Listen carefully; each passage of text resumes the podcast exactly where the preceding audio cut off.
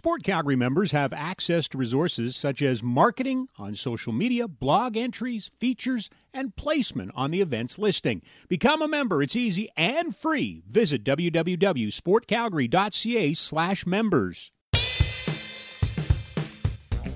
Hey kids.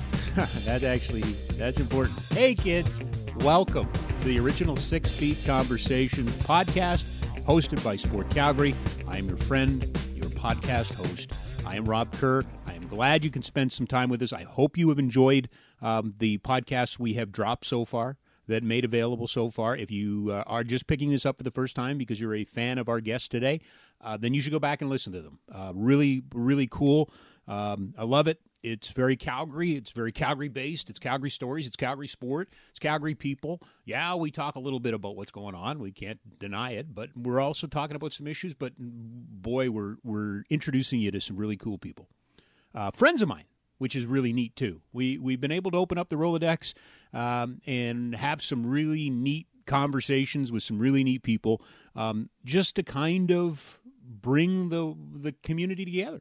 I think in in this time with everything that's going on, um, you know, I, I, try to avoid the specifics because this is supposed to be the distraction. I'm I'm of the belief that uh, when you know at its height, professional sports in particular, professional sports are intended to be that distraction from the real life trials and tribulations that we go through. And right now, I'd say we're all going through some trials and tribulations. So uh, I think uh, I'm hoping we're checking that box for you that when you can tune into the podcast. Uh, once we get into the meat of it, uh, you can lie, lose yourself a little bit and uh, maybe learn a, f- a few things or hear something or smile or chuckle. That that's what we're trying to do. So I appreciate you uh, being part of this journey with us. Today is really cool. Um, full disclosure, ha ha ha. Here's that word again. Full disclosure. Friend of mine, um, a guy that I, I just I I think he is um, on the cutting edge. Um, he is a Olympic champion, but not of our country, but chooses to live in our city. Oh, it's a great story. Our friend Peter Loubardias, uh, of course, who we had on the program and is uh, Canada's biggest fan, uh, I think he would even agree uh, that Steve Mesler is uh, somebody we should be proud to call a Calgarian. Uh, he won gold with the U.S. in bobsleigh in 2010, the night train team. We might even get into that. We might.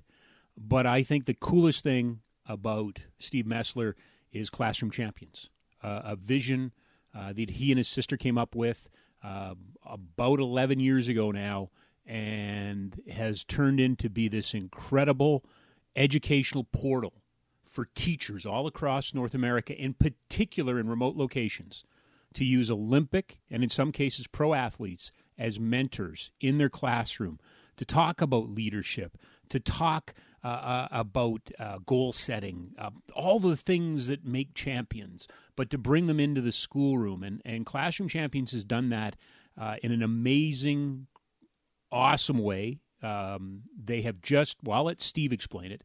They've just made a huge investment and a huge step. Um, the timing of this conversation is kind of interesting too. Um, but if you haven't checked it out, and and if you're one of those people you're two screening or you're listening and you got a minute you're not you know maybe it's coffee break time. Go to classroomchampions.org and check it out. And what's cool about this is again they work with the buffalo bills. They're in quebec. They're in you know the northwest territories. Uh, but they are based out of calgary. They use a lot of local athletes as mentors a lot of olympians. And i'm going to step out of the way and let my friend steve mesler kind of explain that to you. And then we're going to talk about his journey because I think he's uh, he is part of the fabric of Calgary in a way that yes, we're in Alberta and in Canada, and yes, we're the home of, of Team Canada in so many ways, and the Olympics and those types of things. But we're also big enough to have friends from other nations here. We're we're also big enough to celebrate our neighbors' achievements. Sometimes even when it means not waving the maple leaf at the top of the podium. At least I think we can. Um, and we'll get into whether or not he's a bobsledder or a bobslayer. We'll, we'll get into that that conversation too. Uh, just want to take this opportunity to remind you that Sport Calgary is a volunteer based nonprofit society guided by a deep love of sport and a mission to help sport grow in our city. Buckle up, kids! Uh, it's Steve Mesler next, and you you got right to the end. This is a long one. We're in it. We're in it to win it, uh, but it's a long one, and it's worth your time uh, as we spend a little time with an Olympic gold medalist.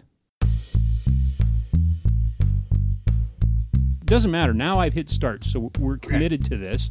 Um, okay, first place we got to start is this is a podcast. We can't do the news of the day stuff, but give me a little sense, Steve, of what the last couple of weeks has been like for you. Um, you know, I mean, for us, it's been this our you know classroom champions. Like we, you know, we are actually like we're a virtual organization. Yeah. So you know, for us, it's been interesting because like this is what this is what we do.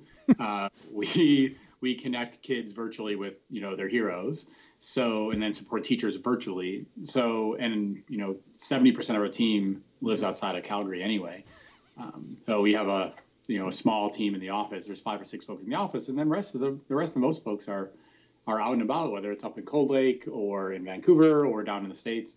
So from our team's perspective, really a change for a few of us here in Calgary, but we're still communicating with everybody on the outside the same way. So I mean that's from a professional standpoint. From a personal standpoint, the um, you know working from your basement or you know our daughter who you know gets confused because the kids down the street like and she's two and a half so she you know she understands enough like playing yeah. with other kids yeah. and when she sees other kids and you know they you know are they're a little older and they're instructed that we're just like not hanging out with other kids right now. Um, so that's that's been probably the hardest thing is like to watch her. She certainly doesn't understand which is good. Um, yeah she doesn't understand but at the same time like that's what i'm sure all of us are going for right? Like going with like you know the we're sitting out there yesterday playing with my daughter on the front lawn, and you know, a woman was walking down the street, and she had her dog with her, and she like crossed the street, and she said, "Oh, you know, just like didn't want to scare her, but you know, it's okay actually. We all need to kind of give some space." And I think we, you know, I think that's going to be the for me that's an adjustment to happen, which is like that behavior change, and then just kind of making that okay because you we used to avoid people that we didn't want to see. Right. You know, we're, we're used to avoiding people that we didn't want to see. We were used to like walking far away from people we're scared of or that whatever. And, yep. and kind of acknowledging that that's okay, I think is going to be like something that I've been struggling with, but wrapping my head around. Yeah. I, you would, you raised something that I, I had never even given any thought. Are you maybe the most prepared group for this in the sense of remote is what you do and you that's your technology, right? That's where you work. I mean, we've had yes, like I think from a certainly from the service providers in Calgary, and understanding that only you know five or five percent of our service is actually here in the Calgary. Five or ten percent of this, and we have some amazing things we do um, with CB with some schools in CBE, but um, generally most of our work is across the continent, and we are literally situated for this anyway. So yeah. it doesn't change our impact. Um, you know, we've got to adjust right now while there's no school and we're changing our things over into family materials but we're also what we're also looking at is like how do we use the technology we have and the methodology we have to help right and i think that's been the most powerful thing that i've noticed is you have all these sports programs and organizations and now they're they're cre- starting to like create digital materials well they don't know how to create digital materials they're sport and they're getting kids to do things and, and then they want to create you know they want to create video content for kids but then what do you how are you going to get it to people? How are you going to how are you going to give it to parents other than like letting your kid onto your social media account? Or you know, then you have to build a website for that. Uh, but we're only going to build a website for three months, six months, like a like a content site. So what we've you know we've been talking to to very large organizations both in the U.S. and Canada of saying like how can we use this brand new platform that we literally launched you know, launching in early, we launched it in early February and we were supposed to do it South by Southwest in Austin. Um, and we wound up doing it from our homes on the internet. Um, and I think that that's the, like right now, we are in a position, Classroom Champions is in a really, really unique position to help. Since we have the experience, we have the infrastructure, we just put a half million dollars plus into a brand new, brand new platform, kind of like, you know, imagine if, like, imagine those charities out there right now, or those organizations out there who just built a building to be a shelter, or built a building for kids to come play, or built a building for mentorship. Right. And all of a sudden, that building is empty, and that bill is still there for the mortgage on that, or the bank note, or whatever it is.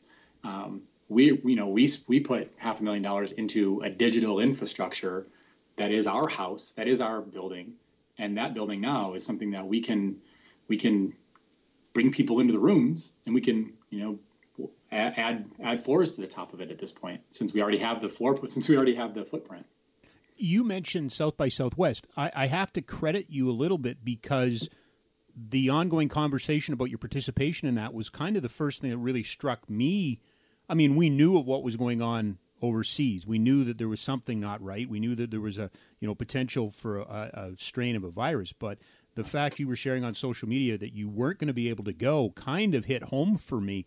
Um, can you just talk about what the, the plan was and, and you know how big a blow was it not to be able to participate? You know, I mean, it was an easy. It, the decision was difficult at first, and then it became easier. Just like all these other decisions sure. became easy, right? Like you're working from home now, and two weeks ago that was a really difficult decision. Do I, you know, how would it look? What would it feel like? And then it became an easy decision. So for me, I think the you and I have talked about this over the years, and really comes from my experiences with Classroom Champions, and but also from a risk perspective, it came from my under, my experiences with the Olympic Committee yeah. in the U.S., where I've seen this. I had seen this before, and not clearly a pandemic, but I'd seen the the risk curve, and you can you know anytime you go through anytime you go through like traumatic experiences, you learn, right? Like right. you're scarred, you you know somebody raises their hand and you and you flinch because you know what's coming next.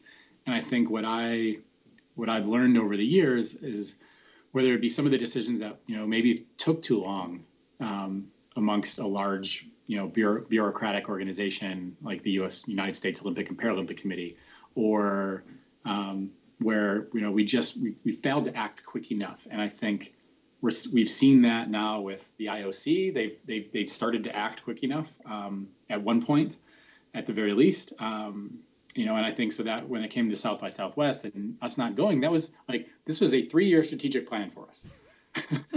this was the literally that was the culmination of a three-year strategic plan where we were going to be in, like changing or evolving the way that we did our work, and that was the launch of it was in Austin on the stage with one of our American Paralympic silver medalists and a teacher from Phoenix and myself on a panel and announcing this and and you know working at the trade show with with the you know program and with the, the digital software and then that went away and like it devastated our team yeah um, and when I told them we couldn't go for them they didn't quite like they had a hard time with it it was but they trusted. But I mean, we have enough trust in the organization that they trusted me that like it was about the it was about their health. Like, and also I really honestly at that point didn't think it was going to happen. You mentioned a couple of minutes ago about kind of, if I heard you correctly, maybe switching gears and and putting out less uh, classroom, more family. Yeah, yeah. I Tell me about. Yeah, are we breaking news, Steve? Is that what we're doing? Are we breaking news? we we are. I mean, we like we built this thing again part of the three-year strategic plan was build curriculum better for sc- teachers in schools and like we built classroom champions on the top 5% of teachers out there like the teachers who have been doing classroom champions for a decade have been amazing they were they had to apply do other things. And we really wanted to make it for more make it more accessible for the teacher who just is new or the teacher who you know just didn't have the ability to prep that day but they still wanted to put like improve the mental health of their students and improve the, the you know the grit resilience of their students. So now what we've done is the good news is that's there the infrastructure is there. Now we just have to kind of reformat some of it for parents. We have to reformat it reformat reformat some of it for just kids who will interact with it more so because again it was it's built to be part of a classroom structure yep. and curriculum environment not necessarily like a kid on an ipad at home um, but we're but we're working on that, and then we're working with others who are just like family and parents specifically. We've always done a little bit and supported them in that way, but it was never like a like a skill set of ours. It was something that we did to you know get extra materials home to have the conversation. Now it's actually we're talking about the learning to help parents guide that. Will your athlete mentors be part of this programming? They are. I mean, they're yes, and like you know, we're we're now doing, uh, you know, starting on, you know, starting, you know, back on March 23rd, we we started Classroom Champions Live, uh, which was meant for because we were hearing from te- from families and parents like, I gotta get my kids moving, and I gotta do things, and we know that again, kids are motivated motivated by athletes. Yep. So you know, we've got Olympians and Paralympians, and you know, pro players hopping on to do stuff with kids. And then what we want to do is get more folks onto more folks onto you know the, our Classroom Champions site so that they can use you know use and we open it up for free. You know, yeah, like we we I mean this was we open it up like we open it up because that's what needed to be done right now, and all you got to do, all people need right now is an email to do it. And you know, this is something that's usually firewall for schools, but right now it's more important than that. So, give us a comparison. Um, the, the types of things that Classroom Champions does with kids and and your athlete mentors. That's what it's it's. I don't and I don't want to be too broad, but it's things like goal setting and and kind of athletic competitive concepts of real life, right? Yeah. So what what's this going to look like? Is it going to be the same types of lesson? It's going to be the same things. Yeah. It's going to be the same things. Uh, it goal setting, perseverance, leadership, um, community, the importance of that, emotions, um, dealing with your emotions, how you deal with that. Like athletes are great at all of those things. Feedback. Right. How do you take feedback? Um, same same concepts, and just trying to find ways to make it, trying to find ways to make it stickier at home. And you know, we'll be good at some things, and we'll be we'll, we'll be you know not as good at other things. But you know, I know that we're gonna our team just works so hard. Like you know, everybody was going through is going through like stress at home and figuring out how you juggle work with two parents and or how you just handle the stress of like a couple living together or by or living by yourself. Right. Like we all of those people at classroom champions working across the continent and you know they're at home dealing with these things yet at the same time they're finding their way to to get their work done which has like been so impressive to me so and i i apologize because i did not know this going in i guess how would i have but I'm, how did you pivot so quickly how were you able because the decision not you know the decision to show the new classroom champions platform at, at south by southwest was only made a couple of weeks ago Yep. Right. So this is I mean, this is a pretty monumental pivot, isn't it? Um, the, well, the good news again, we yes, like the good news is again, our we have built an infrastructure that supported it. Sure, sure. Like, so it's like, I mean, it's like, I'm trying to use the find the sports analogy, but like we we'd already built this thing that we if if we were a year ago, we wouldn't have been really been able to help. Right. Like we would not have been able to help. Yeah. But you know, today today we can, um, and you know, I think we're we're also there's not many folks. There's nobody who really did did what we did from like a connection standpoint, and we're gonna have to figure that one out mm-hmm. As well, and figure out what the cohorts look like as opposed to classrooms or schools. Um, what do cohorts of groups of kids at home look like? Right. Um, we're gonna, you know, our team is working on that and figuring that out, and hope you know what. Hopefully, we don't have to do that for that long. Sure. But uh, we just don't, you know, we just don't know. So yeah, I mean, but uh, to answer your question, how do we pivot so quickly? I think because our team is amazing. Like I can't say that enough. Like because our folks are just they want to do good things and they know that they have this vehicle at Classroom Champions and they have these athletes here and they know that the outcome is help kids. So whether we're doing that through school, whether they're doing that through mentorship programs, or whether they're doing that through something new, we're all we're always going to the same spot, um, and they kind of focus on that. Yeah, but I think you're, you know, it's funny. You're struggling for a sports example, and I'm struggling for a sports example. It, it, to me, in many ways, it seems like, well, we're a professional sports team. Ah, now we're going to play individual sports. You, you know what I mean? That that's almost what it feels like, right? It's almost like, yeah. I mean, I think it's more of like we're a fun and gun offense, and now we're going to be a grind, yeah. grind at running game. Okay. Like I think that's more of the. It's not quite a different sport. It's not even. It's just like yeah, we're we're just gonna we're like and because the, the, goal there was to score a touchdown, and before we were fun and gun, and now we're yeah. like just you know hard nose. Yeah. So that that is. Are we allowed to take pride in you as a Calgary company, or do we have to share you? We are a Calgary company. Okay. Well, you said before there's like five percent. Well, well, well, well, our impact five percent of our our impact is here, but I mean, most of our energy companies zero percent of their impact is here. Yeah. Um, or their or their work. Right. Uh, yeah. Their, like their actual physical work. So, but they're based here in Calgary. So for us, like, yeah, 5% of our stuff is here in Calgary. Um, probably 20%, 30% of it, 20, yeah, probably a good 20%, 15, 20% is across the province. Um, but like the headquarters is here. The, um, you know, the finances run through Calgary. The jobs, the ex, like we do have, I mean, we have six, five or six you know, staff members here in town, six staff members now, now here in town. Um, but then we also have um, you know, a bunch of contractors in the area that do other work for us. So like, pro- like I'm super proud that we're, you know, in Calgary and for us where, you know, we're going to look at like, what does dollar, dollar exchanges look like? How are, how are all those things going to impact our business? Yeah. Uh, but I also am optimistic that like Calgary will see as see us as a way to impact the world because people are gonna, you know, we here in Calgary in over the last few years have been tough in Calgary and in Alberta, um, and we want to. Everybody wants to help here, and I think everybody's going to come want going to want to continue to help here. Here, but I also think that we as Calgarian, Calgarians see that we're just as fragile as anywhere else in the world. I think that's going to also like economically, yes, but mm-hmm. also just like physically, we are as fragile as the Italians who are in lockdown, sure. as the Chinese who went through it. Like we are physically as fragile as that, and I think that's going to help connect the world. If I had to be an optimist, which I generally am, um, you know, we're all going to feel a little bit more connected because all of a sudden now we're all. This isn't war in the South Sudan. It is the other side of the planet. This yep. isn't anything else. Like this isn't.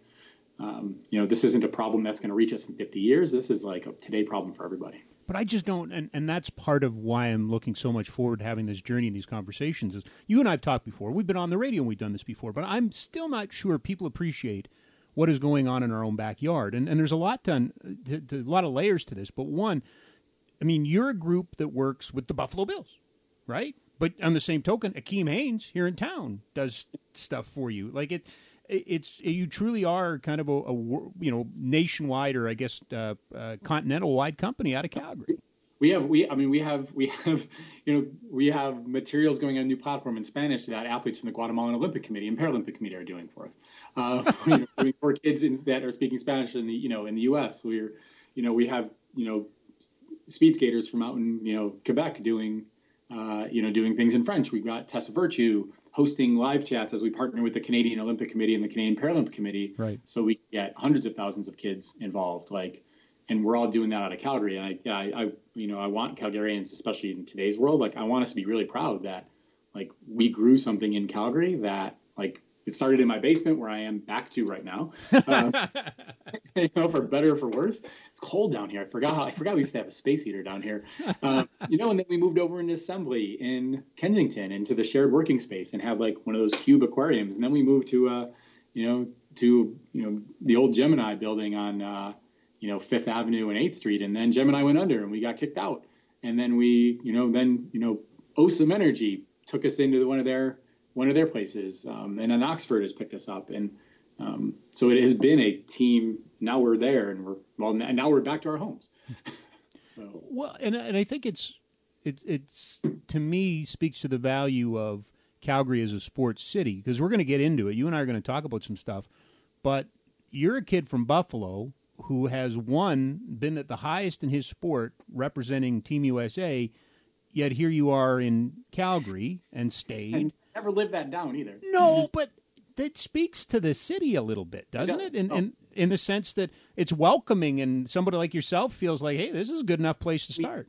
You've got guys like Jason Zaran, um, you know, who own the main dish and owns Fit Kitchen now. Um, everybody, go to Fit Kitchen, support support your local businesses, um, and get some good food, get some great food. Um, but um, you know, when I was an athlete here, like he didn't ask if I was American or Canadian. He sponsored me. Yeah. And like I lived at the bed dish basically because I got, you know, a few hundred dollars a month in food. Uh, you know, you've got guys like Craig Sinek who has become a best friend who, you know, who's over at More Financial and like they they have supported classroom champions for like they do events, the Barney Bentall event. Barney Bentall comes here and mm-hmm.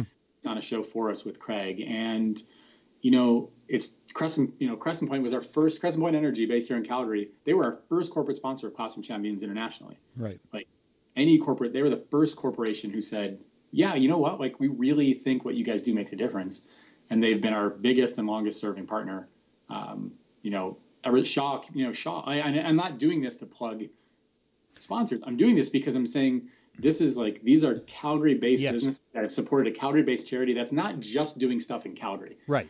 That's the and that's the difference. Like that's the difference. Um, and that's been a really that's a testament to like Calgary as like as much as that you know the vote last was it last year time is moving too quickly vote last year around not bringing the Olympics here. Um, this is a sports town. It's a it's an Olympic town, but it's a but it's a community, and that's like what I really love. It reminds me of Buffalo in those kinds of ways. Yeah, where yeah. It just it's a really good community city. Do we do enough? I mean, you know, you're a, a for all intents and purposes. I, I don't know if small uh, small business. Do I call you small business? Because you're more you're not really a business as much as you are as a charity, right? You're charitable. Yeah, I mean, we're a charitable. We're a registered charity. We are a nonprofit, yeah. 501c3 nonprofit in the U.S. But at the same time, like I would rather call charities businesses. Okay. Like, you know, I would. I, I think it's a better place for us all to be. It lets op- it lets charities operate in the ways they need to operate to have the best impact. Just like just like you know the Flames are a business that is out there to make the best, put the best hockey team on there, right. and um, you know Apple's there to make the best products. Like I think if we call if we can think of charities as businesses that we get to invest in and get a tax receipt and also make a difference in the world. Um, like we call our donors investors. Like when when I'm out looking for half a million dollars for to to build an infrastructure that will reach millions of kids and put hundreds and thousands of athletes in front of millions of kids, like we see that as an investment with our with with our donors.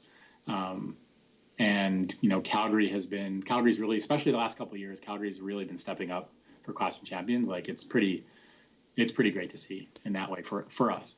For those who don't know the story, take me back to the beginning because th- this is a, a, labor of love for you and a, a very special partner, right? It, is. I mean, this is my sister and I started this when I was an athlete. Uh, I was I'm where my house is now in Montgomery, like three blocks away. I was sitting on the curb uh, in 2000 August of 2009, going to my last Olympic year. I was living the life that 10 year old kid. That's just my sister and I would have just thought was amazing. And I was on the phone with my sister who you know, was getting her PhD in education. She is a teacher. Our parents were teachers. I was a teacher. Um, and I was we were just lamenting how amazing it was and that my experience was going to be coming to an end and we wanted to make a difference. We wanted to, I was tired of school visits. I was tired of going in, giving a talk and leaving and never seeing those kids again. And that was just something we were going to do my last year going to Vancouver. Um, and then, you know, we wound up having this really great experience of connecting with kids on Skype and I'd send them videos from Austria and all these other random places. And, you know, 10 years later, here we are where like you know, we've reached millions of kids. We have had hundreds of Olympians, Paralympians, NFL players, mm-hmm. you know, NCAA athletes, student athletes um, be a part, and and we're and we're making a difference. As you know, like yeah, oh, yeah, makes a difference. Like yeah. grades go up, attendance goes up, behavior issues go down.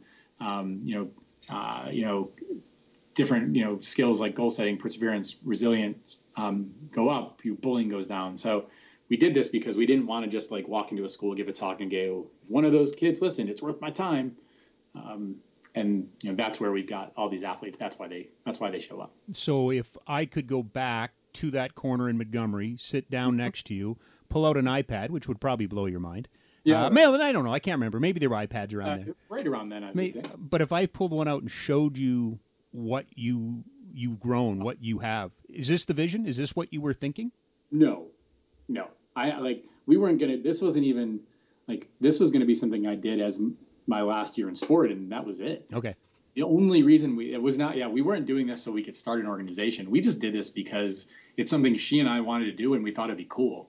we thought it'd be we thought it'd be fun. We thought that kids would think it was neat that like this Olympian that we would have thought when we were ten. Right. I would have thought I was I would have thought I was amazing when I was 10. Like my 10 year old self would have been a way bigger fan than like probably my, especially like my wife is.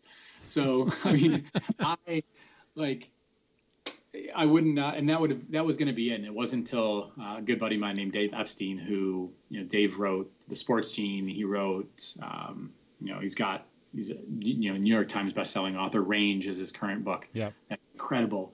And Dave was the guy who actually said, you know, this is a better idea than just you. Um, and I was like, thanks, buddy. I mean, yeah, well, that yeah, exactly. How am I supposed to take this?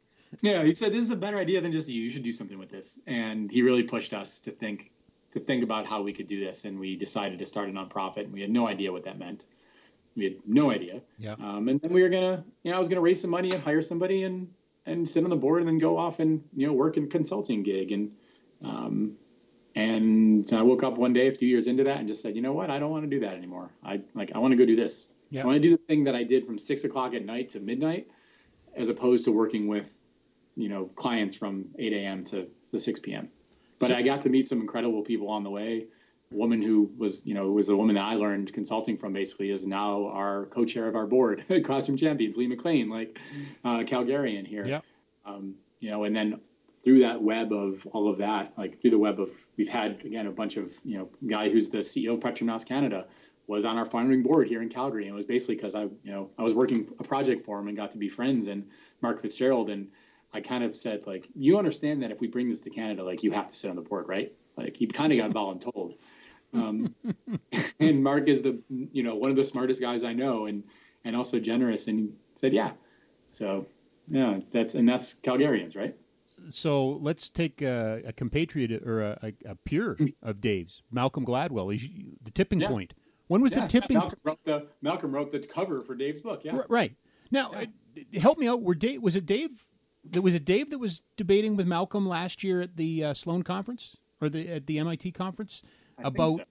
about uh, early specialization? It's it's absolutely wonderful. Would be right. It would. I'm not sent it. To, I'm not. Sure, I can't remember that one. I mean, I know when the night that for Dave's book launch in New York, Malcolm interviewed yep. him. Uh, interviewed him at the 70, 72nd Street Y or 92nd, 92nd Street Y in New York on the Upper East Side there.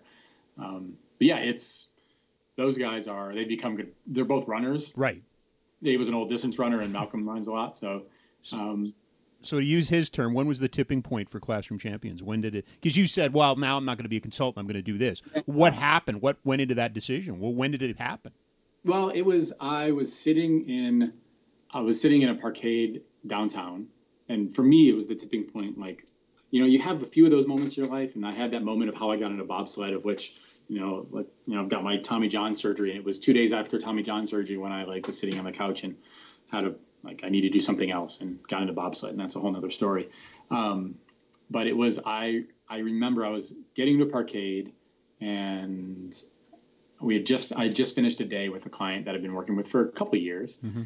and I liked that. I really liked them, and it was a really good day. And you know, I had been working, you know, volunteering class champion stuff most nights at night, and I was I remember sitting in the parkade and put my hand, steering hands on the steering wheel, and I was empty. And I just thought, this is not how I want to spend the rest of my life. Like, I had, you know, arguably a really good day at work. Um, you know, arguably a, or inarguably a really good day at work. Actually, even I'd go that far to say. And the you know the client got a lot out of it, and it was a great session, and I didn't care. And for me, that was like I cannot. And uh, you know, and at the same time, I was making my day rate as a consultant was what my monthly stipend was as an athlete. And you know, I remember first like looking, getting like some of the first consulting checks, and it blew my mind. Like it blew my mind. You know, you're talking about Calgary in 2010, 2011, oh, right? yeah, yeah, yeah. And you know, it was May of 2013. It was May, mid-May of 2013, and I was sitting there, I put my hands on the steering wheel, and I just said, like, I don't want to do this anymore.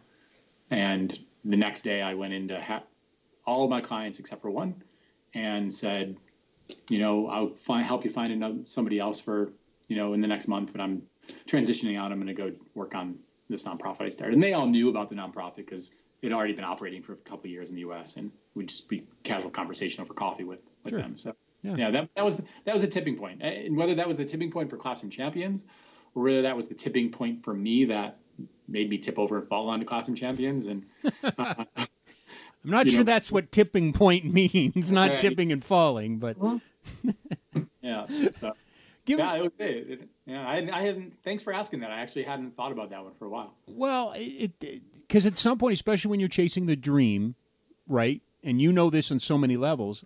I'm observing it on so many other people. But when you yeah. chase the dream, at some point, it's no longer a chase. Now you're living the dream, right? Now it is the dream, and it, it, it the good, the bad, the ugly.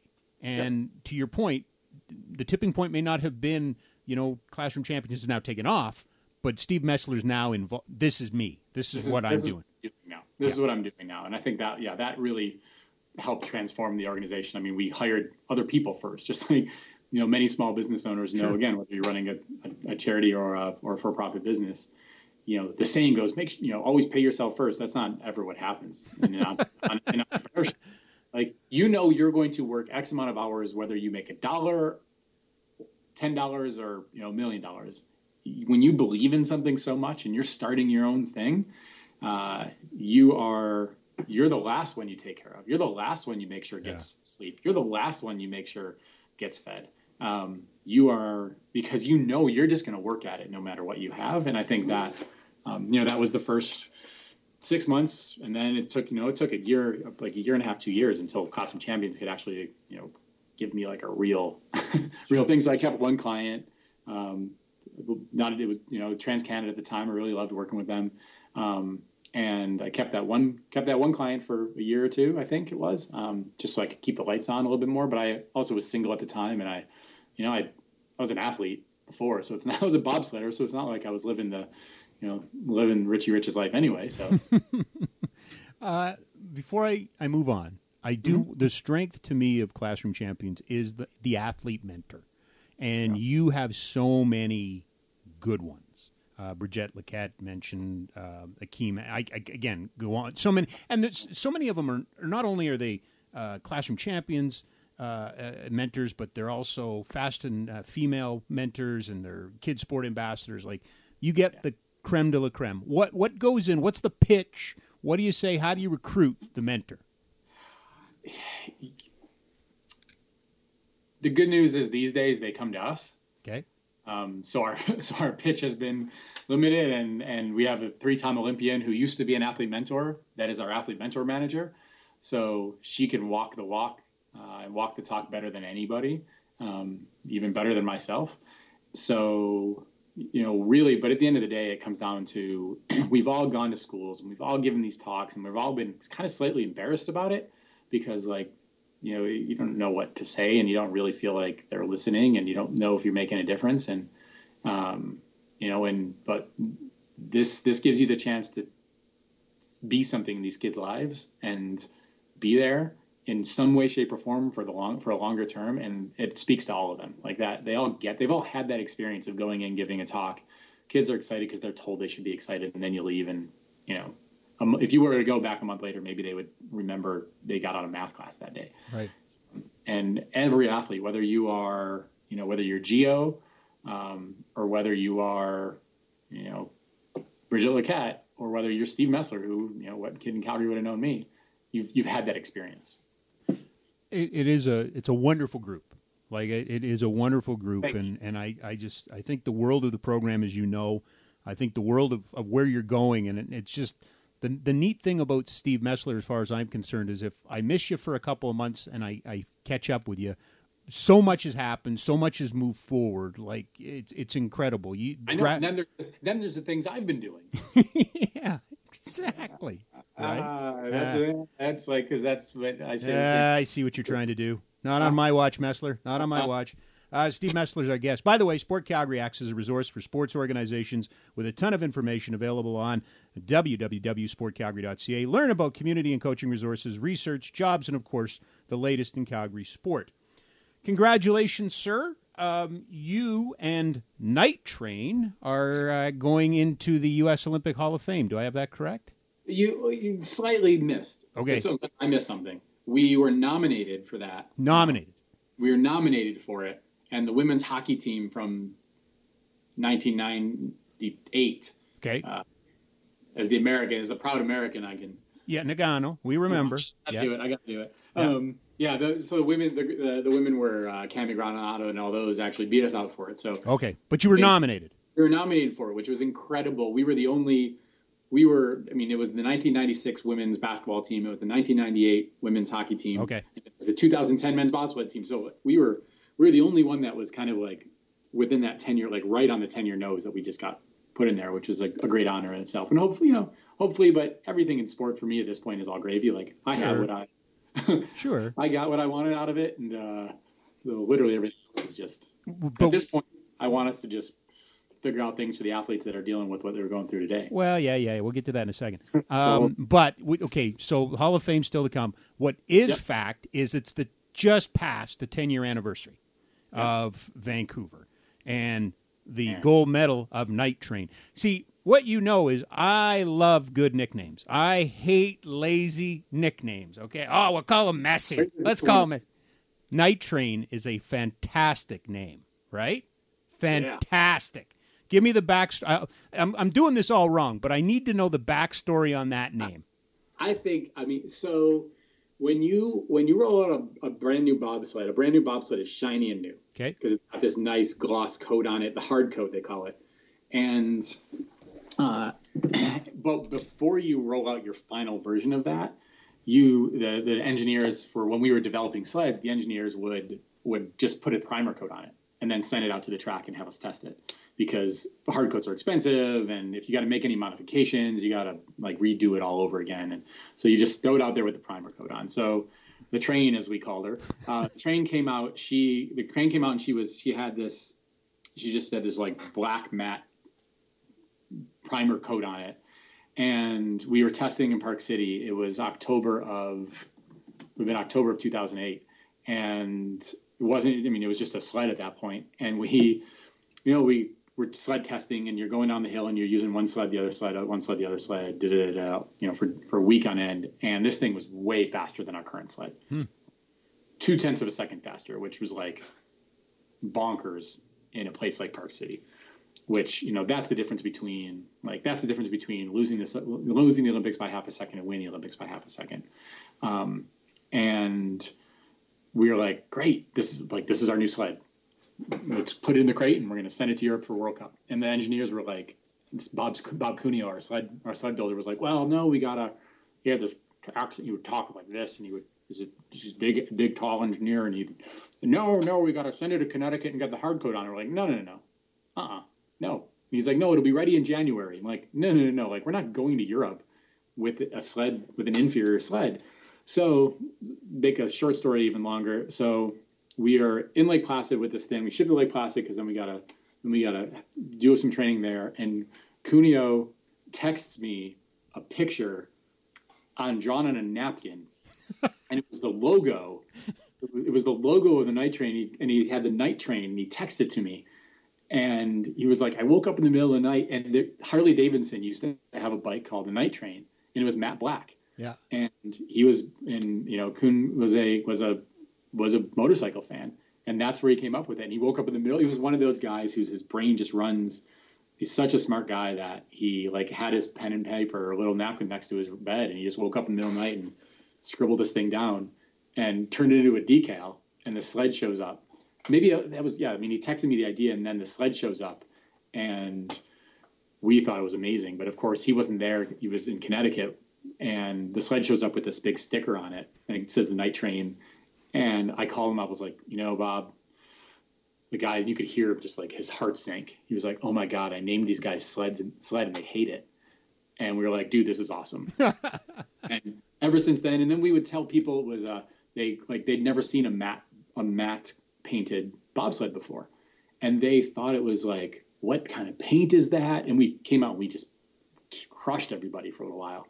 And they, like they were like, what is like what is that? Like what's the paint? And Steve Holcomb, uh, who's since passed away, an old teammate, Holkey would say to them, "Oh, it's like it's, it's it, you know it's top secret, like NASA. Like we work with, we do some partnership with NASA, and yeah, like and it was. And meanwhile, the bottom of the sled was getting like like you know primer coats aren't made for you know wear and tear. So the bottom of the sled's getting beat to hell because we got you know stuff in the trucks and all that, and we were telling people it was a NASA paint and it was a primer from you know, thing down the street. And when they went to paint it in the summertime, they're like, "All right, we're going to put the hard coat on it." We're like, "No, no, no, no, no, no." So they found a they found a matte hard coat, and we was like, you know, said as long as it's not going to ruin the aerodynamics, you know, as long as the the hard coats, we were like, "Is the hard coat faster?" And he's like, "No, it, the air doesn't actually hit it. It the way the aerodynamics work. It you know, you've seen the cars in the wind tunnel. We used to do kind yeah, of yeah. test time, and said, "No, it won't matter." I said, "Well, then paint it matte black." Oh. That's was, fantastic. It was great, man. Like it Did, was great. We were like, wait a minute, you're no, you're not. We're not going overseas with a slower sled. Like I, I don't want to go and get seventh place every weekend. I want to go and win every weekend. There, there is a certain reputation in these uh, the sliding world of the Europeans and and particularly the, the Germans and, and such that they can be a bit snobbish. Did did it rankle some feathers? Was there uh, you know a few upturned lips because how dare you not have a, a finish you know they were just confused, and no one had ever, and no one had ever named their bobsled before. Really?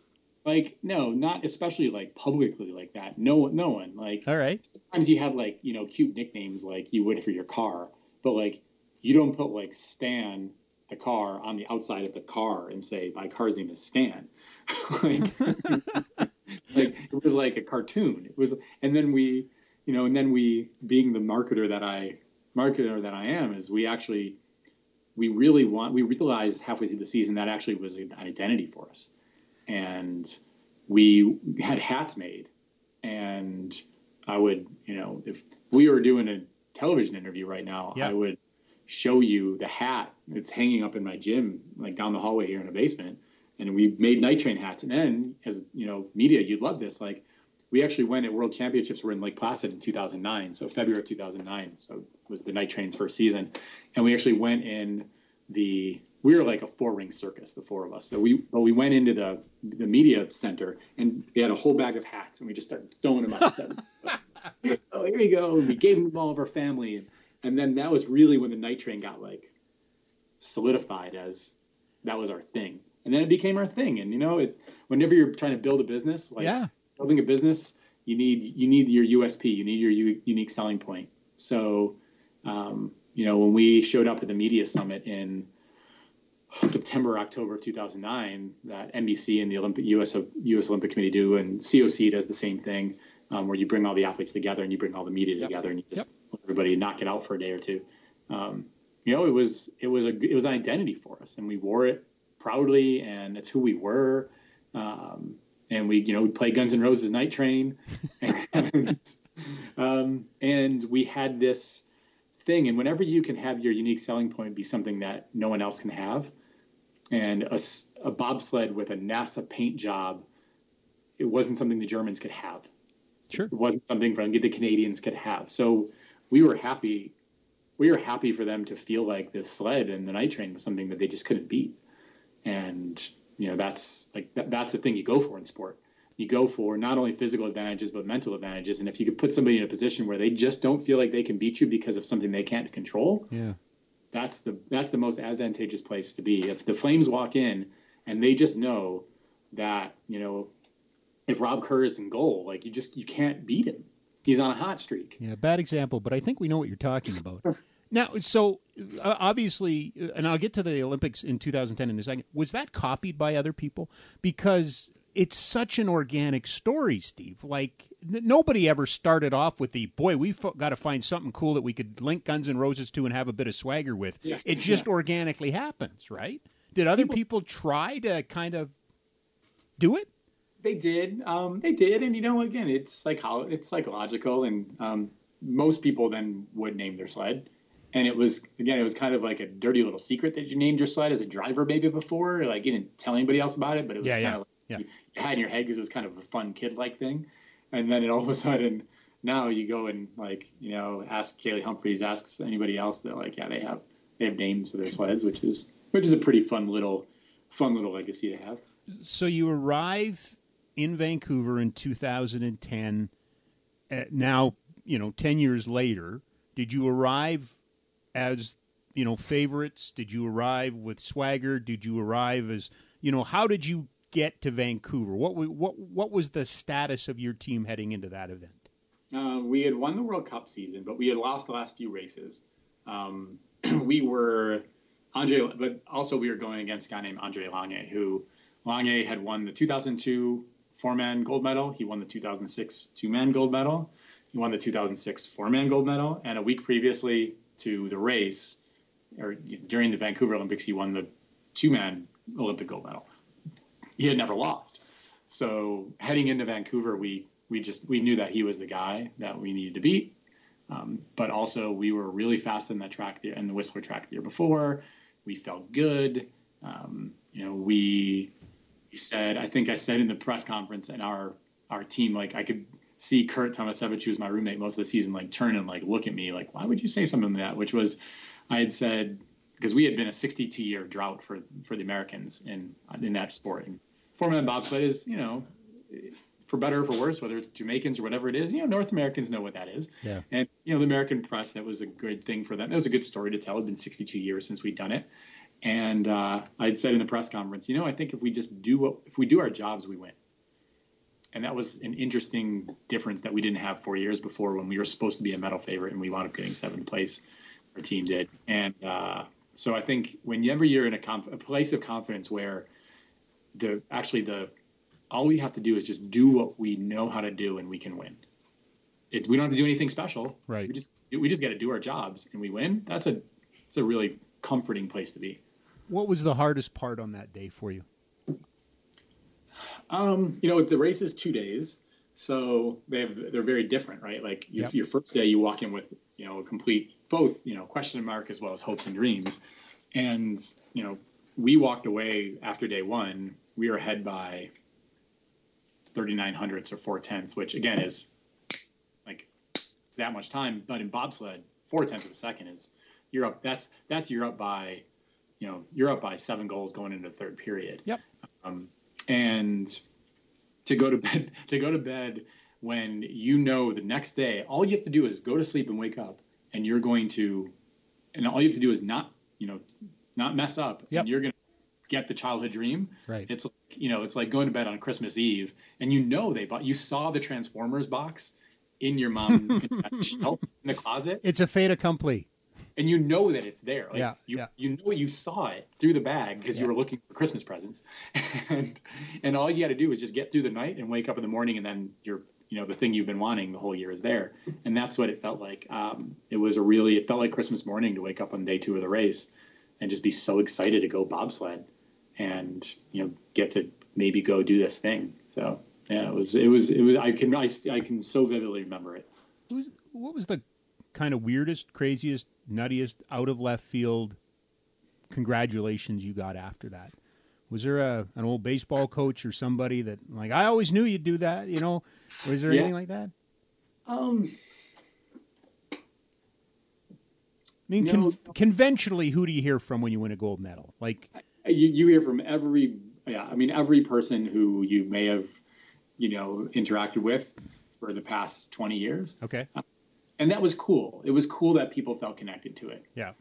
It was cool that that like it was cool. It was really neat that for one morning, like we competed Saturday night, um, you know, and NBC in, in the states like held our thing for the like the prime time end of the broadcast. They kept pumping it the whole broadcast, and then you know that kind of thing on tape delay through there. Right. And um, but what was really neat, I think probably like the most, I, I, don't remember the like the weirdest because I just remember there's a few moments of like, oh my God, like, wow. Right. Wow.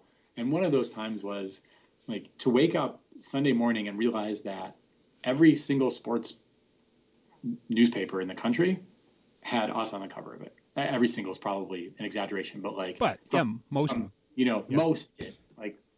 You know, whether it's your hometown, it wasn't just your hometown paper right. and uh, you know the city that the you know the race was in. This was the overwhelming majority of newspapers, in, in you know, which was still a thing back then. Um, newspapers in the country had a, had us on it, and like, you know, every like people going into like church on a Sunday morning would go, "Hey, did you see our boys last night? Like that was pretty cool, huh?"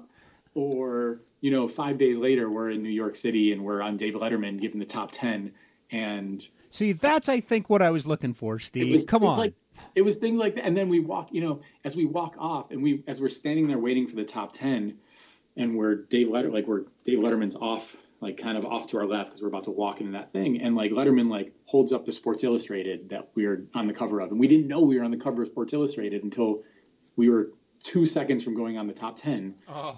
and dave holds this thing and we were like what and then it was like and the bobsled team and we you know we leave and tom hanks was the guest that night. Oh. and, and you know, we had asked earlier we had found out earlier when we were down in the green room that tom hanks was going to be on that night. And we were like wow that's like that's really that's cool. Like can we meet him? And one of the assistant producers one of the aps was like oh you know like you'll you'll cross paths with him in the hallway which i interpreted as like no we're, we don't introduce tom hanks to people like you. Cool I get it. Like I get it. Hanks is and we're the bobsled team. Like I get it. And when we finished the top ten, and we were like, okay, like we're gonna go. We were going to the Rangers game. The Rangers were hosting us that night. And as we're walking out of the off stage, one of the AP, like that same AP was like, um, Mr. Hanks has asked if you guys, if you have a little bit of time after the show, he would love to. He'd love to be able to meet you and say hi and say congratulations. And we were like, yeah, I guess, I guess we can wait. And we they bring us into Hanks's green room, which was another learning because what I learned was we were in the like, in the like backup bands. Like we were, we were in the green room for the band that that goes on if the band that they have scheduled that night doesn't show up. like we were in the like basement, like it was literally like ceilings were just over our head, and we go up to the Hanks's green room, and like the band that's actually playing that night was there. I can't remember what that was, and it was a big thing. And and Hanks comes off, and like you, the first thirty seconds they spend, he and Letterman spend talking about us, and those it's those moments that um, I remember. I remember him he was like, "Yeah, my 14 year old son and I were watching, and he was jumping on, he was pushing the couch around the living room, jumping on it." And you know, Hanks comes in afterwards, and he you know pulls his iPhone out of his pocket and is like, "Hey, could you or BlackBerry or whatever?" And he's like, "Hey, can you take a picture for us?" He didn't have an entourage. He was just a dude who, like, thought it was cool. And you know, we have this picture on my old on my old lousy BlackBerry, and it was experiences like that that I think, like, kind of fortified what this really, how, how big the Olympics are but and I think that's the correct answer, though, Steve. I mean, come on. Well, it brings us. It. I mean, it brings us back to the to the current like status of the world today. Like that's how big the Olympics are. Is that like whether you are, whether you're a kid in a school, yeah, is in you know that's in like Wabasca, and I you know I'm there with a gold medal. It means something. Or if you're Tom Hanks, it means something. And like that's why the you know with Tokyo and with the, with you know a pandemic happening, and that's why like it's actually a such a big story, is because it, it just means something to everybody. Okay, hold on. Were you a Leno or a Letterman guy growing up? I mean, growing up, I was neither, man. I can't stay up that late. I mean, I was okay. an East Coaster. Those guys were on at eleven thirty at night. Yeah, I guess. I guess the correct answer is a Letterman guy. Um, did you get to Did you get to meet Biff? No. No, you didn't, eh? No, right. But we did get to go press the button that does the uh, the breaking of the glass when Dave would throw the top. Oh, really? yeah, there's, there's little. It's it's across the hallway from the from the backup band's green room. Uh, That's fantastic. Literally right across the hallway, and the guy was like, "You guys yeah. want to press the break glass button?" And we were like, "Yeah, that's pretty cool." And there'd be other noises that you could press all these buttons in the thing. It was cool. Okay. Um, did did Buffalo become a bobsleigh town for you? Did they? They, they did. It did. A guy named Bucky Gleason, who was. Like, I know who, Bucky. Sure. Oh, really? Yeah, yeah. You kid, you oh. kidding me? He's one of the most prominent sports guys in all of Buffalo. Yeah, totally. Yes. The, he was the guy. Yeah. He, so Bucky, Bucky was. Bucky became like. First of all, great name, by the way. Right. Great, like, great, I'd like to. I'd like that's you to start referring to me as Bucky. Bucky. Uh, that's a sports writer's name. Bucky Gleason. Absolutely. Um, and Bucky Bucky's a great writer, and yeah. I mean Bucky wrote something the day after we won that just made that literally I sat there and wept sitting in the Olympic Village. Really? Like sitting in bed by myself, like reading this thing on my laptop. I'm like, wow, um, that was like he told the story so well and told what it meant for me to do something like that for Buffalo. Yeah. And and the city like the city just came together, and I was able to come home maybe a week or week and a half after, and I got to drop the puck at the Sabres game, which you know, yep. Buffalo kid, like that's the thing. To, that was the thing in Buffalo. That's like that's what you have. You have the Bills and the Sabres. So I got to drop the puck at the Sabres game, and I, you know, got the key to the city, and I did all these things, and like people knew bobsled, and that was uh that was. It's not like here in Calgary where bobsled tracks there. We all grew up. You know, everybody here grew up driving sure. past it. Sure. So that was yeah, that was a really neat thing. Buffalo like rallied around it. Buffalo, as some sports fans know, um, Buffalo doesn't have the best track record in championship games. Uh, I don't know what you're talking about. What could you possibly be alluding to? We're not going to talk about 1991 to 1995 or 1994. No, we are not. But you know, so it was really cool. Buffalo felt like you know, I and that's why I said to Bucky years before. I was like, look, if I if I win, I want the city to feel like they won. Yeah. How I want cool that's what I want for Buffalo. Like I want Buffalo to feel like they won. Right. And they did. And they like still to this day like it's still to this day when I go back and and you know we talk, people talk about it, they like remember it that like we won. And that was that was pretty neat. It, it's crazy, and I don't mean to rub salt.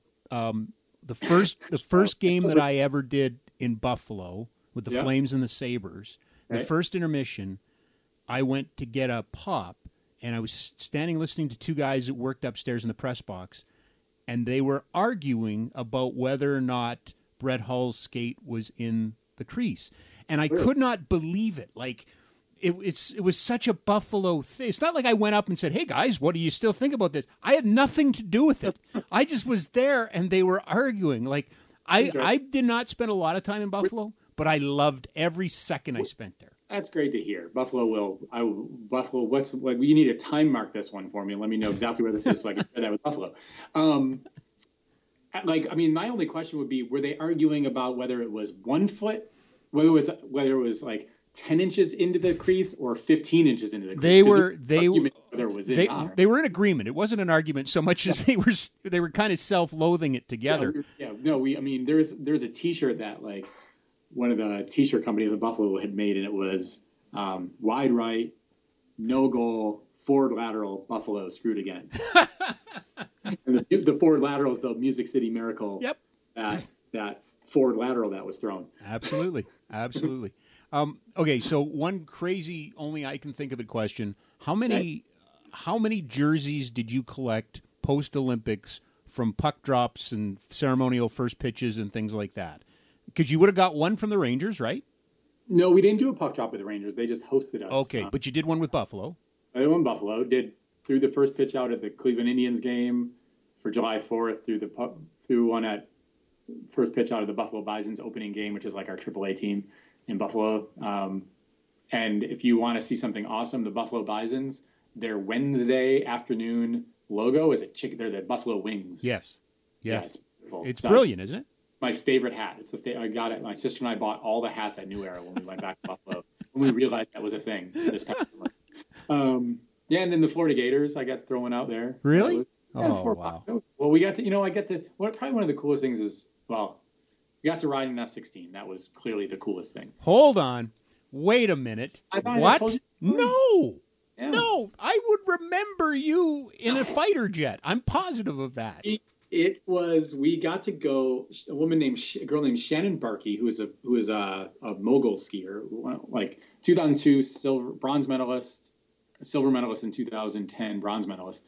She, her, and her husband were friends with a fighter pilot in Salt Lake. This guy got, you know, shipped to Phoenix, um, to Luke Air Force Base, and he invited us down, and we got to myself and Curt Tomasevicz, one of my night training teammates, and then um, Shannon, a guy, uh, Brian, a skier, got to do.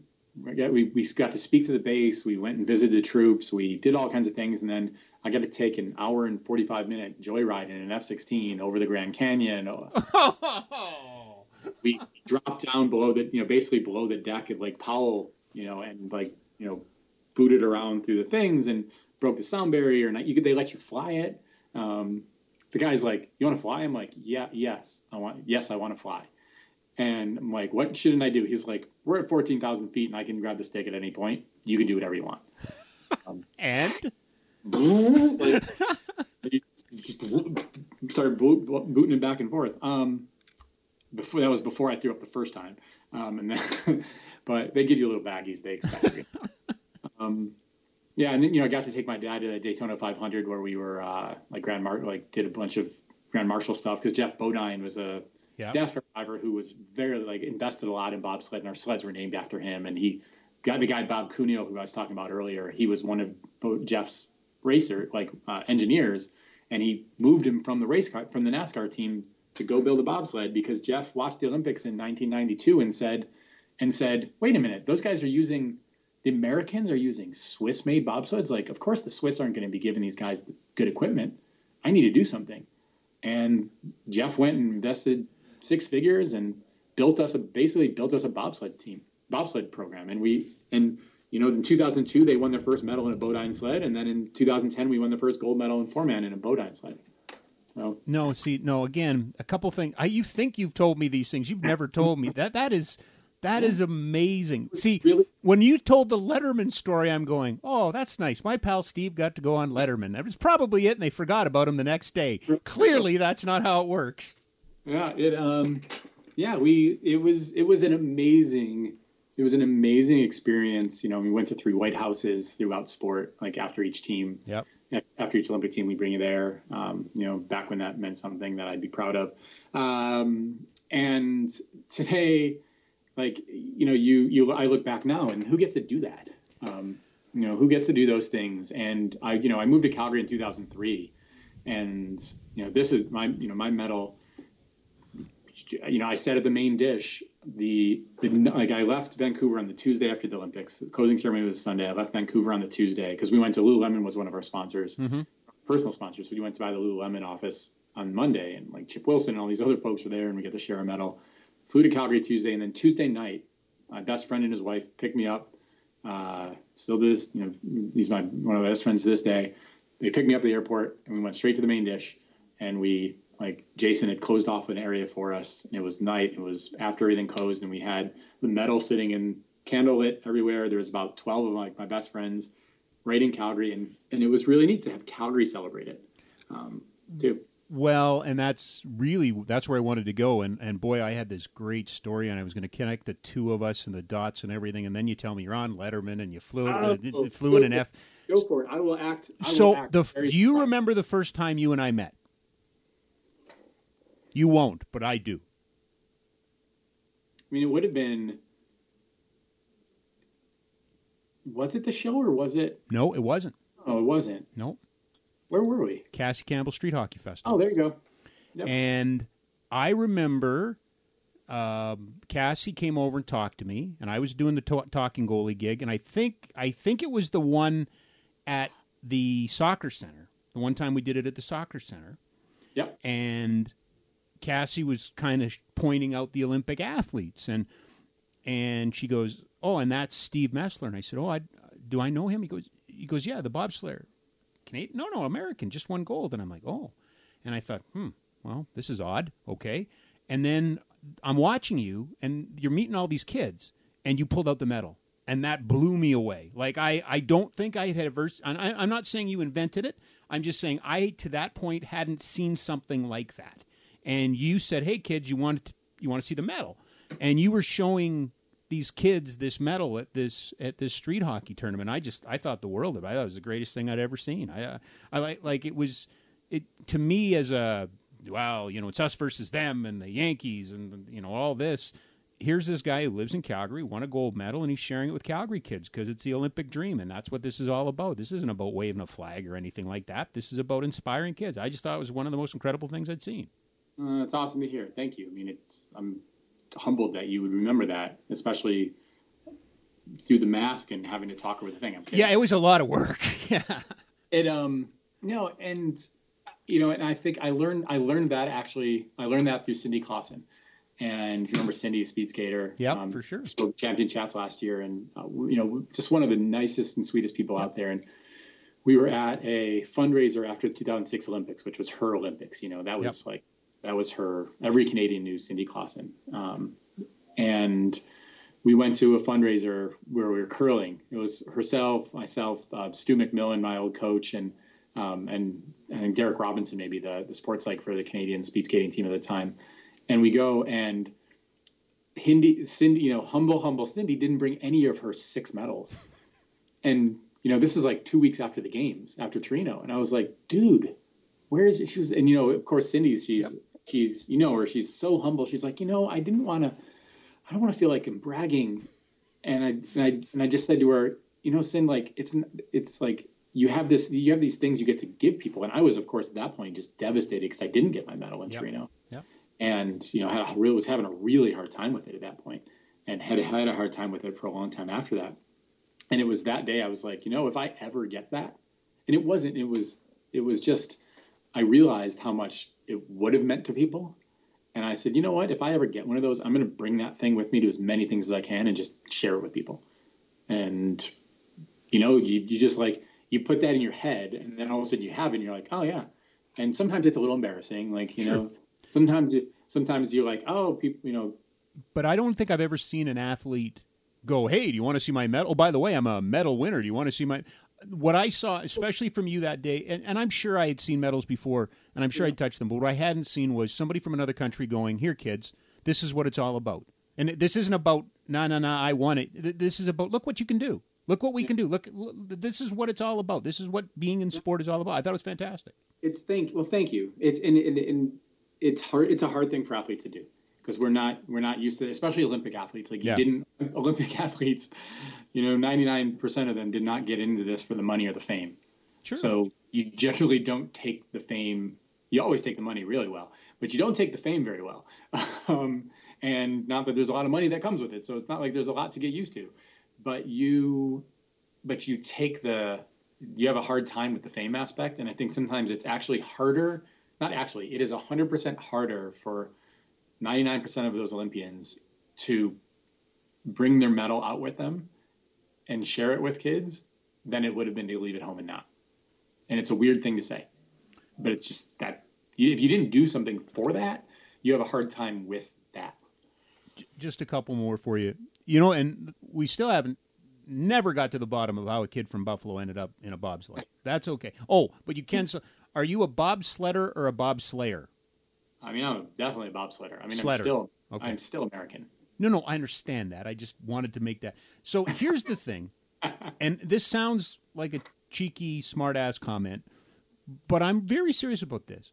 How do you connect with your sport once you've retired when there isn't beer leagues bobsleigh or there isn't you can't go and coach the minor league team in town and you can't go to old timers day or anything like the alumni sled tournament or anything like that how do you stay connected with the sport because once your last run is literally your last run right Yeah. Uh, yeah. Yes. You stay connected through people.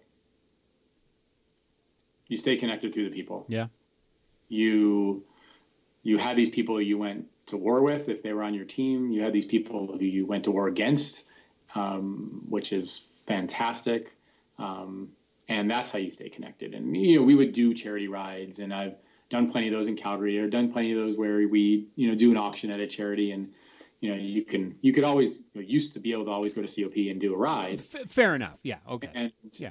and but you couldn't go and pay you couldn't go and it wasn't like right, taking a hill ride down a hill with olympic gold medalist in the sport wasn't an experience that you could purchase at the hill. So you would auction that off raise money for charities around calgary and other places in the continent too um, but generally otherwise the connection is is just through the people that you meet just like most other things you know? A lot of people don't go back to their alma mater. How do they keep in touch with their roommates that they were friends with and they're still friends with today? Yeah.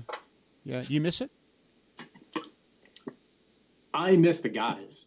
I miss sitting in Europe. I sit, miss sitting in Cortina d'Ampezzo, Italy, and drinking a cappuccino, you know, at noon because we had to be at the track at you know 7 a.m. or 8 a.m. to get started because it had to be cold in the morning because the because the old track there. And I, I miss those parts of it. I missed the experience. I, I do not miss going down the hill. I do not miss being sore and bruised every single day in certain parts of your body that are just your forearms and other spots that are sore the whole season. Yeah. Um, I don't miss warming up in minus 20 degree weather in five layers and then going inside sweaty and changing and then having to go out and push a bobsled and move it. I don't miss any of that. I don't miss waking up at 6 a.m. and being your own pit crew or standing runners. But um, but I miss the guys and I miss getting in the sled. I miss getting in the truck and being able to drive from Altenberg, Germany, which is outside an hour south of Dresden. I miss getting in the truck again before GPS on your phone. I miss getting in the truck and being able to get from you know old East Germany to La Plagne, France, without a map, like in a sled truck, and knowing 14 hours knowing how to get there. you like know I miss that. I miss that. That's what I miss. Like those are the things. Like it's crazy because the first one of the the first original six feet conversation podcast we did was with Catriona, and I asked her what you know she missed speed Yeah. skating, and she said I miss my teammates. I miss, and she went on to her list of European stops and the things that they did, oh. and you know I've talked to no shortage of professional athletes, and it's you know what do you miss the most? I miss the locker room. I miss the guys. What is it about us as adults with youth sport as coaches? Why don't we? Why can't we get over ourselves and and and give those opportunities to young kids? Why do we have to over organize? Uh, yes, I mean, first of all, I'll say I'm sure Catriona. I'm looking forward to listening to it because I'm sure she said it much more articulately than I than I was able to. Um, she's It just- involves crashing a wedding.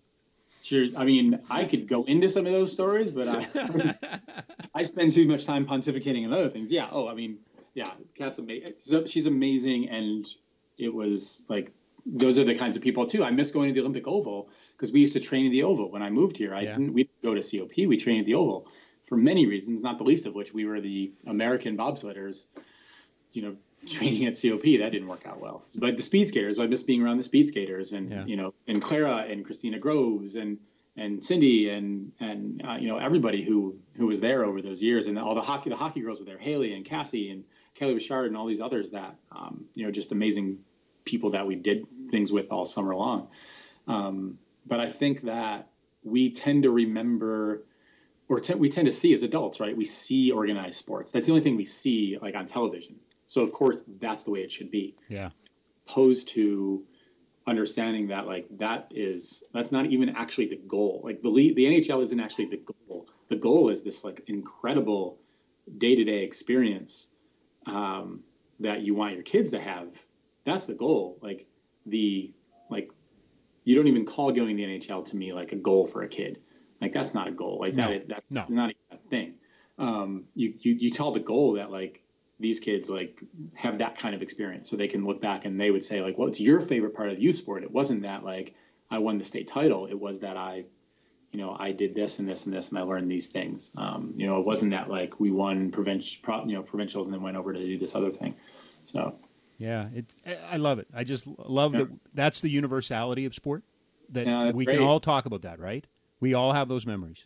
Well, and I think that exactly we all have those memories, and I and I think that we like that is what we spent 99% of the time doing right. too. So i think it's also it's much to human nature. Like i spent of my sporting career i spent 0.000000001% of it winning a gold medal. Like like that, that, i mean that, that's the fact of the matter so shockingly the thing that i remember most is sitting in a van for 14 hours. It's the journey. uh, it's, it's, the, the journey, and that's the thing that you experience the most. So of course, as a, as human nature, is that you you would you know solidify those things as much as like you know what like my knees would hurt as I would sit in a truck for so long and there's all those things that I'm sure were terrible about it that yeah. I hated sitting in the sled truck that whole time but boy I miss it. Oh I bet. Um look one of the things we're doing on this program because when we when this is all over and we we come out one of the things we're hoping is that we would have given some things for people to think about and when we're back to normal they can try. So I've been asking everybody yeah. give me and I'm not putting any parameters on it. Okay. Give me your hidden Calgary gem. What is that hidden gem in Calgary? I'm not putting any parameters. Oh, I already have my answer. I already have my answer. You have your answer? Give it to me. The brunch at Cleaver on 17th. Really? Yeah. Wow. You yeah, are yeah. the most decisive answer so far. I, everybody, nobody I talk to knows about this place for brunch and it's the best breakfast in the city. Those people like we like I take we take Brett, our daughter, two and a half year old, and now like I've gotten her so used to it. We go back every time we every time we walk in there, we went go and say hi to the chefs, and there's the same the same guy who actually just got promoted to head chef. So like, go to you. I mean, once once we're through this, yeah, let's remember let's remember our local restaurants and help get them back. Um, You know, I would not say go there and support them right now. Um, I think that we have to be smart and we have to you know, figure out what we're, you know, what how we're going to act as a society for a little while or a long while, but but it'll come back. So yeah, I, I mean, I think that little, you know, it's just those little, yep. it's like little things of Calgary. I could, you know, there's, you know, I love fly fishing, so I go, but that's outside of Calgary. But like right now, those are the things I'm thinking about. I'm thinking about like, you know, our like, you know, the the woman who like, you know, cuts my hair every month. Like, what are they? What, what's she gonna do? Um, you know, like and how are they to you know she just went out on her own um, whether you were at a you know at a chain place or not it's you know it's to be really tough for all these people for a long time so that's i'm proud to say that my hidden gem is is you know you can make reservations online like you can get rezos there you don't have to wait in line and it's the best breakfast in the city no offense to all my other favorite places but like i will put a cleaver i will put a buffalo the, the buffalo chicken benny up against any other breakfast in town. Done. I'm gonna I'm gonna go there. Um, before I hang up on you, uh, just give me a little uh, call to action. Little uh, where can we find more about Classroom Champions uh, and what you guys are doing? Yeah, you know, I mean that's something we didn't get in today. Which and thanks for bringing it up. Thanks for and here like we opened up our curriculum for free Um, and I, you know, I did I did touch on that. People can go to classroomchampions.org and you can you know go to get started. You can go to teach.classroomchampions.org and get there too. Um, but you know that I think right now that's the most important thing for people to know. That's the takeaway. I I would love to say, you know, make sure you support your you know support Classroom Champions. You know, we're we're going to need this. You know, we're going to need that um, from a financial standpoint. We're all trying to figure that out. Whether you are a billion dollar energy company or whether you are a you know a five million dollar nonprofit or whether you are a fifty thousand dollar nonprofit or whether you're a volunteer nonprofit. You're trying to figure out how you can do it. So, but I think right now. Um, yeah, we are we want to make sure that kids know that people out there still care because social isolation is gonna is going to change their perspective. Like you're talking about an entire generation who now think about that. Entire generation now for the rest of their lives, they understand that it is possible for a virus to contaminate the earth and for it to force everybody indoors. Like they're gonna that is the baggage they have. That's the baggage they have. If you're somewhere between six or seven and 13 or 14, you don't quite have the ability to to understand what's happening. You just know that. And I think that's a big fear for me, whether you're talking about trauma on trauma that happens, um, you know, in, you know, uh, more likely to happen lower socioeconomic you know, status areas of the city, or whether you're talking about on reserve, um, or or now all of a sudden every single kid in in you know in you know Western in Western world is going to start at there's these um, adverse childhood experiences ACE scores that kids get, and the, the higher the amount of those adverse childhood experiences, the higher the amount of ACEs you have as a child. Whether it's like you see your parents be beaten, or your you know parents get into a fight, or you're beaten, or you're some kind of trauma. Yep. Every one of those you have, the score goes up, and past four or five, for every one or two, you're talking about like incredible increases in depends on drugs and alcohol, incredible increases in incarceration rates, all of these things that trigger up, up, up, up, up. And the difference between four ACEs and five sometimes is the difference between like a significant difference in your life outcomes. And every kid starts at one now. Think about that. Every kid that started started at zero, every kid started at one. So this is a this is like they are all now are traumatized by the, the reality that we're all traumatized by, right? Like right. this is now something that is no longer science fiction. This is now something that is, um, you know, this is our new global warming, except for it's right now. This is not a 50 or 100 or 200 year problem. Like, and I think that's the thing that concerns me the most. So to me, one of the biggest fixes for that is things like Classroom Champions that can make sure kids during this time they get that there's people out there that care about them because they're not going to get to meet them anymore. They're not going to see them. All of a sudden, their teachers, their principals, their the janitor in the hallway, these people that were friendly faces in school every day, and their friends are now all out of their lives for a little while. Um, so I think we have to pull together and realize that we have to. That's where I mean I'm calling, like I you know the flame. You know, we we need to call call the flames to action. We need to call stamps to action. Wherever these guys are, they can do things with Classroom Champions, just like we're talking to the Buffalo Bills right now about how do we do this for the Western New York community. How do we do this for Albertans? You know, I talked to Lois Mitchell just the other day, and we were talking about how do we, what can we do? Like, we have this platform. What can Classroom Champions do now to to help it be a place that people can go? So I think that's a you, you know, I mean, that's a very long answer. Like most of my answers have been today, but I've been it's been a long few days. Um, and uh, that's those are the things that are on my mind right now from a kid yep. development work we do at Classroom Champions. The Olympic world is a whole different world. Yep. I have concerns over when it comes to our athletes and our safety and what athletes are doing. If you check out the Medium post that I wrote recently, um, that dives into a little bit as that uneven playing field. There's that whole thing out there, but then there's this like more even even more important thing to me, which is what happens to a generation that for the rest of their lives, they understand that a virus can take over the planet and force all humans inside. Yep. As I explode my head on audio on audio right now. No, look, that, dude, this. for people. Think about that. Well, this is exactly why I'm proud to call you a friend. I mean, that is, it's well put, and it's it's where we're at. And I'm just thank God that you're there and, and doing what you're doing, and, and I'm I'm thanking God you you picked Calgary to be to do this and really proud of you. Um, would really wanted to rag on you about not bringing up David Letterman earlier, but I can't do that now uh, because you gave a really thoughtful answer. So well, I, no, I mean Rob, like thank you. I mean we're like one, of you know, we're we're now we're partnering with Siksika Nation because of you. Like we are partnering with Siksika Nation. Calgary Foundation is supporting. Um, you know, we've got other other things out there to try to get something to to not try to. We are now getting something off the ground, ground with our good friend Tyler White. Yep. Um, and what they're, you know, he's going, he's, you know, president of health services out at Siksika. Like he's he's got his hands full for quite a while now. Um, but it was important to him. It's important to him get good people in front of his kids. So things like that, Rob, you're doing. And not that we said, not that we came on the show to like to brag on each other, but but um, you know, you know, I hope you're proud of the all this stuff. And went to leadership when I went to leadership day, I was amazed to see that. And again, when we think about it, that wouldn't be possible right now.